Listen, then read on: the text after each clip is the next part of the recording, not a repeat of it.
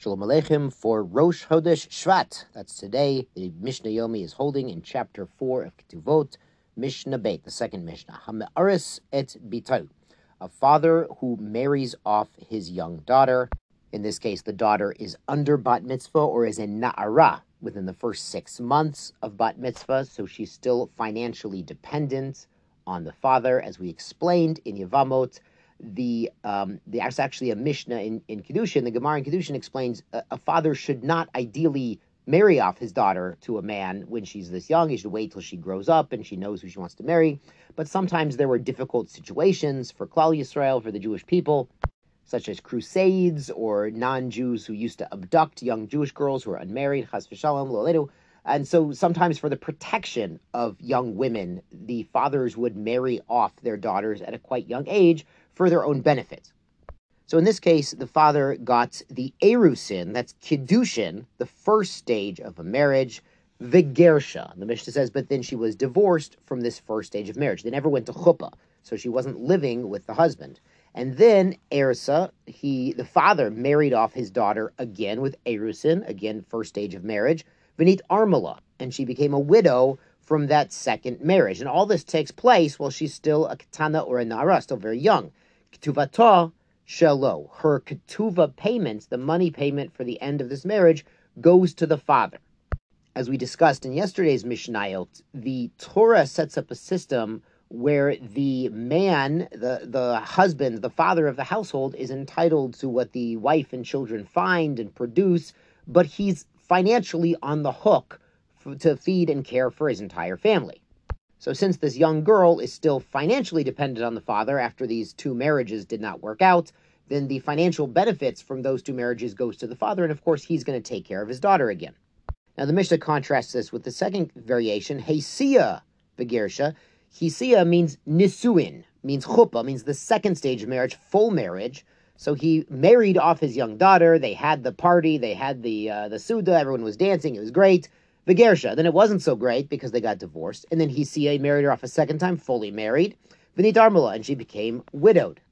Ketuvato Shela. Her ketuva payments from these marriages goes to this young woman because once she has nisuin, she's fully married. She's now out of the father's domain. She, he's he's no longer the responsible party. Really, the husband becomes the responsible party. But then when the marriage ends, she is, respons- is financially responsible for herself, even if she's still quite young. Rabbi Yehuda Omer, Rabbi Yehuda throws a, a, wrench in the works here. He says, Arishona shalav.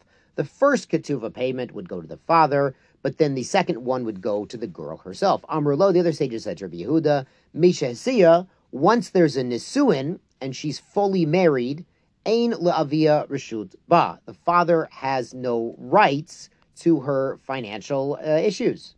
So once she's out of the house the first time, she has full financial control over what happens next. To Mishnah Gimel. Hagioret, a woman who converts to Judaism, Shinit Gaira Bito Ima, and she had a daughter who converted along with her. So it was a mother-daughter that came into Yiddishkeit. Vizinta, and the daughter uh, got married and committed znut, adultery. Harezo bechenek, her death penalty is a chenek, a strangulation, even though there's a case of a na'ara me'urasa. A na'ara, again, is a young woman who is me'urasa, who has erusin, the first stage of marriage.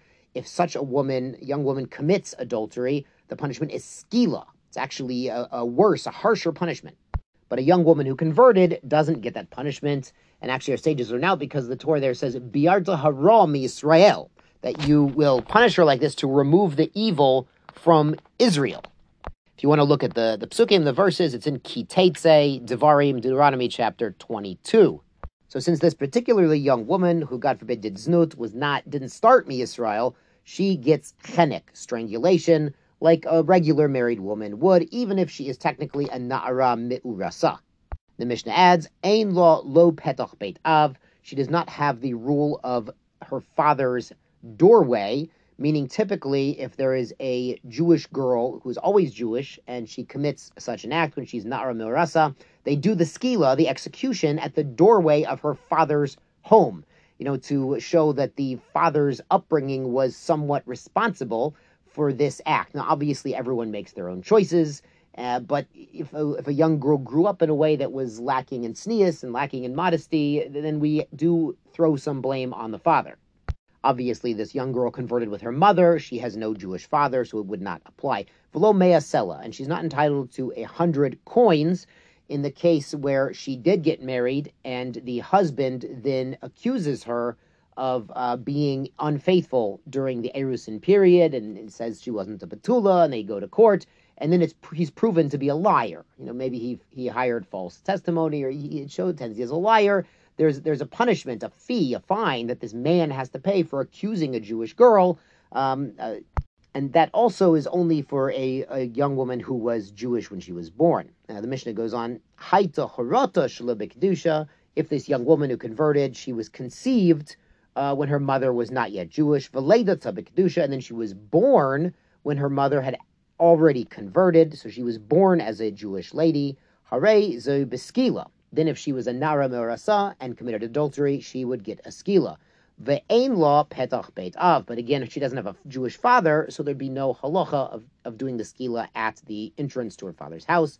Lo me'asela. And again, the, our sages learn out she wouldn't get that fine that's levied against the man who accuses her of being unfaithful, the motzi shemra.